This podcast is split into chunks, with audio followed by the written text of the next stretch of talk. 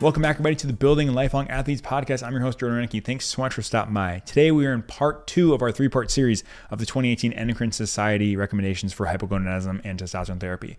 Last week, we talked more about kind of some general overview of what we're looking at the Endocrine Society.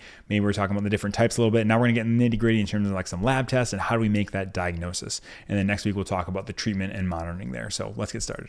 Okay, now let's talk about how we actually make the diagnosis, right? And so we've kind of talked a little bit about that in terms of talking about precursors for in terms of some labs and stuff. But let's get in the nitty gritty here. So first and foremost, there, are two main main things that have to happen: is a clinical and laboratory diagnosis. So when I what, what do I mean by that? Well, first of all, it has to have both those components. So when I say clinical and laboratory, what I mean is we have to have the laboratory confirmation and we have to have clinical symptoms. So like I said, a lot of people say, "Oh, I got measured my testosterone in a, you know, some company said measure it at home, and I measured it at home, and I had low testosterone, so therefore I've got hypogonadism." That's not what we're talking about at all. There's, like I said, we're talking about how we can formally diagnose it, what that means, but we need to have symptoms as well. If you're just like, "Yeah, I know, I feel great, feel great, never felt better, but I have low testosterone, so therefore that's not what we're talking about here. We're talking about having symptoms and then also having low testosterone. And on top of that, testosterone also can be low for a variety of different reasons in when you don't have hypogonadism, so it can just be low. And so, for instance, like let's say you just had an acute illness, so you just got sick, and then you test your testosterone, it could be low. It does not mean you have hypogonadism. Like I said, that's what we're thinking about here. But also, from a lab perspective, like I said, another reason with those home tests that I've seen patients come to me and say, "Oh yeah, I got this. This is what it is." There's a lot to consider going to labs. This is probably a whole other podcast discussion, but um, testosterone has something called diurnal variation. So, fancy word, diurnal means day to day variabilities, meaning there's a lot of changes in testosterone from even hour to hour and day to day. There can be drastic, drastic differences in values depending on the time of day. You know, it might be even suppressed by food or glucose. So, they recommend you do not we want you to fast for your test because glucose in food can affect it and can can lower it also essentially because there's so much variability between the morning and the evening we recommend you get two separate readings in the morning so like if you're going to get this what we need you to do is get a pretty much first thing fasting testosterone. So you get up in the morning, you are fasted, you go get it done, you know, rather around like 7 or 8 a.m., something like that. Obviously, most labs aren't open before 7 a.m. But that's usually where we want to go. So we're fasting because once again, glucose can affect it, and so can going through the day, whatnot. And on top of that, so we talked about how there's some nuance there, but then also symptoms, right? So symptoms are specific and different for everybody. So you might be asking, what are the symptoms that people who have hypogonadism typically have. Well, like I said, it's not that straightforward. Everyone's a little bit different, but like I said, there are some that are more specific, meaning give me a higher likelihood of having a positive test or make me think a little more that mm, this is probably it. So the more specific ones are either things like incomplete or delayed sexual development. So what we mean by that is let's say you have a teenager who doesn't really go through puberty, like you know, typical male puberty, not really going there, or had really delayed sexual development. That might be something like, oh, that's a pretty high standard. We should be checking for that testosterone. Let's say also some people might have loss of body hair, specifically axillary in the armpits or the pubic hair. That might be concerning for, oh, are we having a, a deficiency in testosterone? Like we talked about previously, someone has very small testes, less than six millimeters, milliliters in clinic. That's something to look for. And those are kind of like the ones that are, okay, these are pretty specific and pretty concerning for that. There's some other ones too that are a little more subjective, subjective I'm sorry, more suggestive of it. It's things like reduced sexual desire, the libido or sexual activity. Um, like I said, both testosterone and estradiol or estrogen play a role in this, and so that's something we're considering as well. And then maybe people have decreased spontaneous erections or erectile dysfunction. Kind of think about that as well. Um, also, if males have breast discomfort or gynecomastia, they may also may be indicating that we have low testosterone. Or they might have something called a eunuchoidal body, which these proportions have long arms, long legs, abnormal fat distribution, and decreased muscle mass. Like I said, typically we see that kind of with Klinefelter syndrome, but like I said, just doesn't kind of look like the normal body type.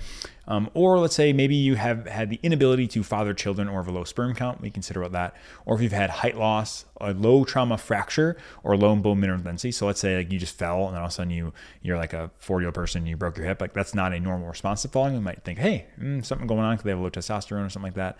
Maybe you have other symptoms like hot flushes or sweats. Testosterone maybe also have, can affect lean body mass, so maybe you have um, changes in body mass as well. But also, like I said, those hot flushes and stuff. Estrogen also plays a role, and testosterone and estrogen are like very much linked as well. And so that's a, just kind of triggered us to look for that. And there's some more non-specific symptoms. So these are the ones that I see mostly in clinic for people. They say they have things like decreased motivation, decreased energy, initiative, maybe self-confidence. They're feeling kind of sad or blue. Maybe have a depressed mood, persistent low grade stuff. Maybe they say they have poor concentration, memory. They don't sleep well um, maybe a little bit of anemia. They don't really have the muscle and strength that they used to. They have more body fat. Like I said, that's like the vast, vast, vast majority of patients that I see. They're just like, ah, like I just like don't feel like myself. I'm a little fatigued. You know, I'm gaining some weight, all that stuff. And it's kind of like what came first, the chicken or the egg? You know, is that causing it, or are those other things causing low testosterone or whatnot? And said, it's not even guaranteed. But that's why those symptoms are so pervasive. And when I check those people, a lot of times they're testosterone was fine. And so that's why we use two things because it's not just based on one lab. But like I said, those are ones that are, if you were to get those, we talked about the most specific ones or these are the least specific meaning you know pe- people have these symptoms all the time. It does not mean they necessarily have low testosterone. Obviously you can you can have those symptoms and low testosterone but when i hear those i don't think the first thing i think of is like oh they definitely are going to have low testosterone. They might but they might not. We'll see and so, once again, going back talking about those testosterone levels, they are affected by a bunch of things. Things like acute illness, nutritional deficiencies. If you're on opioid medications, if you're taking glucocorticoids, which are, like I said, oral steroids, things like prednisone, your age, obesity, diabetes, if you have sleep apnea, and just overall health status. So, when we're assessing men for testosterone deficiency, we should look at the whole person and should exclude other systemic illnesses, eating disorders, excessive effort, exercise, sleep disorders, use of recreation drugs, all those things. So, like I said, one thing I didn't mention as well too much is that excessive exercise. If you're exercising all the time, all the time, all the time, that may also inhibit your testosterone as well there's kind of in the sports medicine world, there's something called the RED-S, or relative energy deficiency syndrome. Uh, it used to be just specifically female athlete triad, meaning like the female athlete only got this. Now we're kind of moving it to a little broader picture where RED-S, where you know sometimes when we have decreased nutritional intake or excess exercise, that can lead to these hypothalamic pituitary and hypothyroid or, or hypogonadism type issues as well. And so, like I said, all, all I'm saying is when I talk to a patient and they say, "Hey, I'm having these symptoms," like we should stop and think, hey, is there a illness that's causing this? Is there lifestyle factors that's causing this? We should look at everything, stop and see, hey, look at the whole person, see if there's something else going on that could explain this as well. And then talking more specifically about the variability of the lab itself, it is there's a large variability in population in terms of what testosterone is. There's just a lot of these things can be explained by genetic differences or like I said, time of day or what they're eating or exercise, like said, all these things. But there's just in general a huge variation between the population. A lot of things, like I said, diurnal and circadian rhythms can affect it. Also, the assays of the tests themselves have a lot of variability. And so there's a margin of error for every test in terms of how much error we can have. So, you know, if you measure 400 one day, it could be up to, you know, 500 or 300, who knows what, depending on the assay. So that's what I'm saying. Each lab has a different assay and has different variability. And so one study that we looked at and they mentioned in the paper was that they looked at various assays. They did, you know, a bunch of different assays kind of, so they ran these tests all throughout their experiment and found that in the same person, they had values ranging anywhere from 45 to 365. So that's big. So 45 would be very low, very low. And 365, we're good. It's normal. So, like I said, that was just in their test variability, like standard variability. So, it's kind of crazy. And that's why, like I said, once again, we need two measurements and done at the same time, try to be as systematic as possible with this.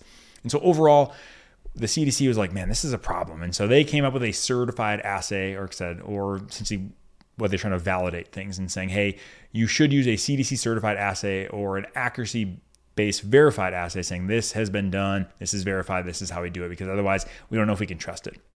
And in terms of when we're taking testosterone, we talked about it, it peaks in the morning. So a large percentage of people who get their testosterone taken in the afternoon, it's gonna be low. But then if they come back in the morning and check it, it's normal. And that's why I've had patients before, like it's like low doc, and they're like, oh, when did you get it? Like, oh, I'm not sure. And I waited for two hours at the lab. Unfortunately, that can happen where I work. And they say by the time they got it, it was afternoon, and then it's and then we were checking in the morning, and it's good. And so also once again, glucose and food suppress it. So we want to measure the fasting, and then the reason we care so much about this is 30% of men who have a low testosterone measurement, so it's low, and they repeat it, and it's normal. So 30% of those people who had an abnormal one who repeat it have a normal one. So we need two measurements, and so that's super important. And now let's talk about the different components of the testing, right? So when I mean components of testing, I mean what lab work are we looking at specifically of testosterone? So there's something called total testosterone. So total testosterone is the sum of the unbound and protein bound testosterone circulation. If you go back to episode one, we talked about how there are bound and unbound um, testosterone in there. And essentially, when they're bound, they're bound to sex hormone binding globulin, SHBG, and albumin. And that is the vast majority of testosterone. And in fact, only about 2 to 4% of testosterone is free. There's also another word you might see that's called quote unquote bioavailable. So bioavailable testosterone. This is the way I think of this is unbound and bound testosterone, but the bound one has a low affinity for the albumin, so it's easily available. So it's essentially it's the testosterone that's readily available to act on the tissues. That's what we think about in terms of the you know bioavailable testosterone. And based off of this, kind of understanding there's this bound and then total and free testosterone, there's a free hormone hypothesis. So, this is the idea that intracellular concentrations and biologic activity of hormones are dependent on the concentration of free rather than protein bound hormone in the plasma. So, what they're saying essentially is that the free is kind of the one that acts on the tissues, and that's what we should be looking at more. There was a specific study mentioned in this review about the European male aging study. So, those who had lower testosterone. So they're looking at hypogonadism patients compared to men with normal total and free testosterone. The men with the low free te- testosterone had sexual and physical symptoms consistent with testosterone deficiency, regardless of their total testosterone. So what they're saying is, let's say they had a normal total testosterone, but they had all the symptoms, and that's why they're checking things, but their free was low. That seemed to correlate pretty well with those symptoms. And so, like I said, once again, Maybe free has a little factor as well, and said we don't have to check it all the time. We'll talk about when we need to check it, but it is something we need to consider. Um, it did indicate that maybe free testosterone might be very important, and so talking about that, we talk about oh man, we need to measure free all the time. Well, do we need to measure it? Not necessarily, but what they do recommend is a couple certain situations. So we'll talk about it. First, we're talking about those who have conditions that affect sex hormone binding globulin. So, like we talked about SHBG, if we have more or less of that, that will affect how much free testosterone we have. We talked about it before, like it's a lot of testosterone amount to that. But if you have, you know, less of it around, you should have theoretically more free. If you have way more of it around, then you might have less free testosterone. So, first, let's talk about conditions that decrease sex hormone binding globulin. These are things like obesity, type 2 diabetes, use of glucocorticoids, progestins, or androgenic steroids. Um, you may have nephrotic syndrome, hypothyroidism can do it, acromegaly, and then polymorphisms within the SHBG gene itself. And then what are some conditions that have increased SHBG? Well, things like aging, you have increased that, HIV, cirrhosis, hepatitis, hyperthyroidism, and then some anticonvulsant medications, estrogens, and then polymorphism within the SHBG gene, but this would be obviously the opposite. So that's kind of a catch-all. Like polymorphisms, yeah, like you could have one that increases it or decreases it. So that's like not too specific or helpful, but something to think about as well. And then they also recommend obviously checking the free in patients who have these type of conditions that may affect the SHBG. But they also said it's also reasonable to check with someone who has borderline testosterone. So if you have a total testosterone that's like between 200 and 400, they say, yeah, go ahead, you can check it. That's fine. And so, how do we actually measure the free testosterone? Well, that's also tricky. If you learn one thing here, it's that our labs are tricky for this and we don't have fantastically reproducible things. But that being said, they recommend if you can have it done via equilibrium dialysis method. That's like their gold standard. And they say if you can't do that though, then that's okay because they can use these pretty fancy equations that use total testosterone, SHBG, and albumin to kind of figure out what your free testosterone is. And those seem to be relatively accurate as well. And so if you can't get the equilibrium, that's okay. You can do the other ones, just get your SHBG, albumin, then we figure it out together. And so the million dollar question is what are normal levels of testosterone? Well, there is a huge range due to lack of standardization of assays, calibrator differences, differences in reference populations, like everything. So we were all confused for a long time. The CDC finally did create a harmonized baseline for total, so just kind of total. But these are only in non obese, healthy um, males aged 19 to 39. So that's kind of like the reference standard, right? Once you start getting older, it's kind of, ah, I don't know as well. But, anyways, long story short, for the non obese, healthy 19 to 39 year olds, using the 2.5 and 97.5% like um, standard deviation. So in that big range, the range is 264 to 916. And if you use a little narrow range for the fifth to 95th percentile, it's 303 to 853. So that's probably more where people look in terms of like, hey, in a you know a bell curve standard deviation between 5 and 95th percentile, right in the middle there, that's going to be 303 to 853. So generally, if you're thinking about it, yeah, around like anywhere from 300 to around 900, 850, anything like that. That's what the CDC is saying is for, once again, for patients aged 19 to 39.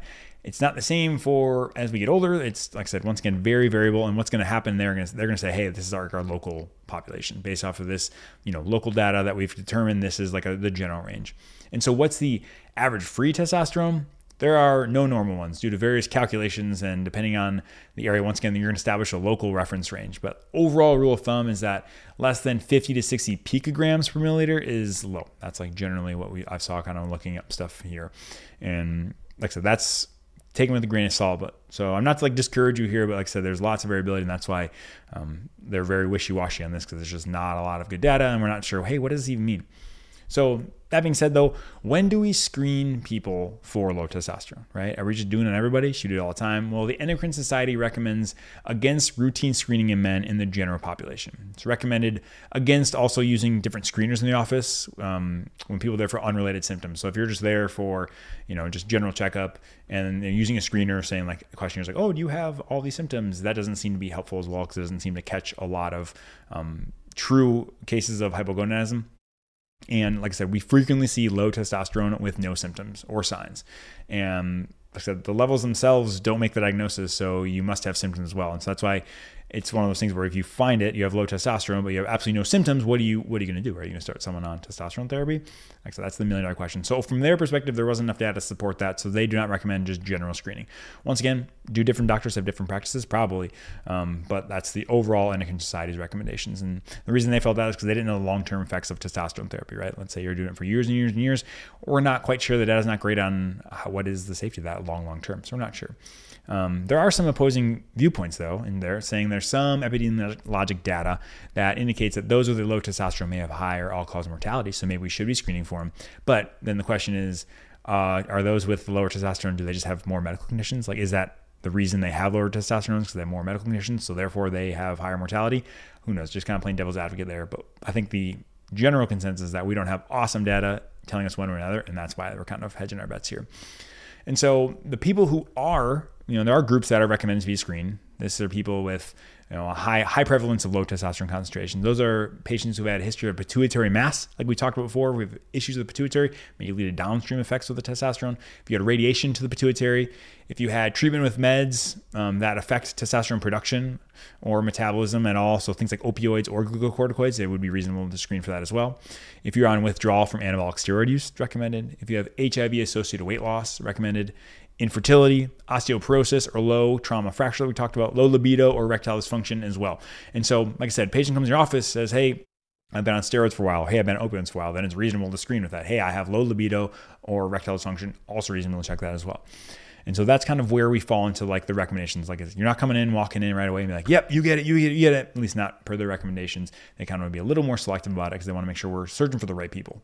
Thanks so much for stopping by today. I really appreciate it. If you stuck all the way to the end, mad props to you because this is some dense stuff. So I appreciate it. I'd also appreciate it if you give this a five star rating on iTunes or you share with a friend. Those would be the best ways to help get the word out. And I'm just trying to help as many people as possible. So I really would appreciate your help. But thank you so much for for listening to me and putting uh, your trust in me and spending some time with me today. I really appreciate it. Now get off your phone, get outside, and have a great rest of your day.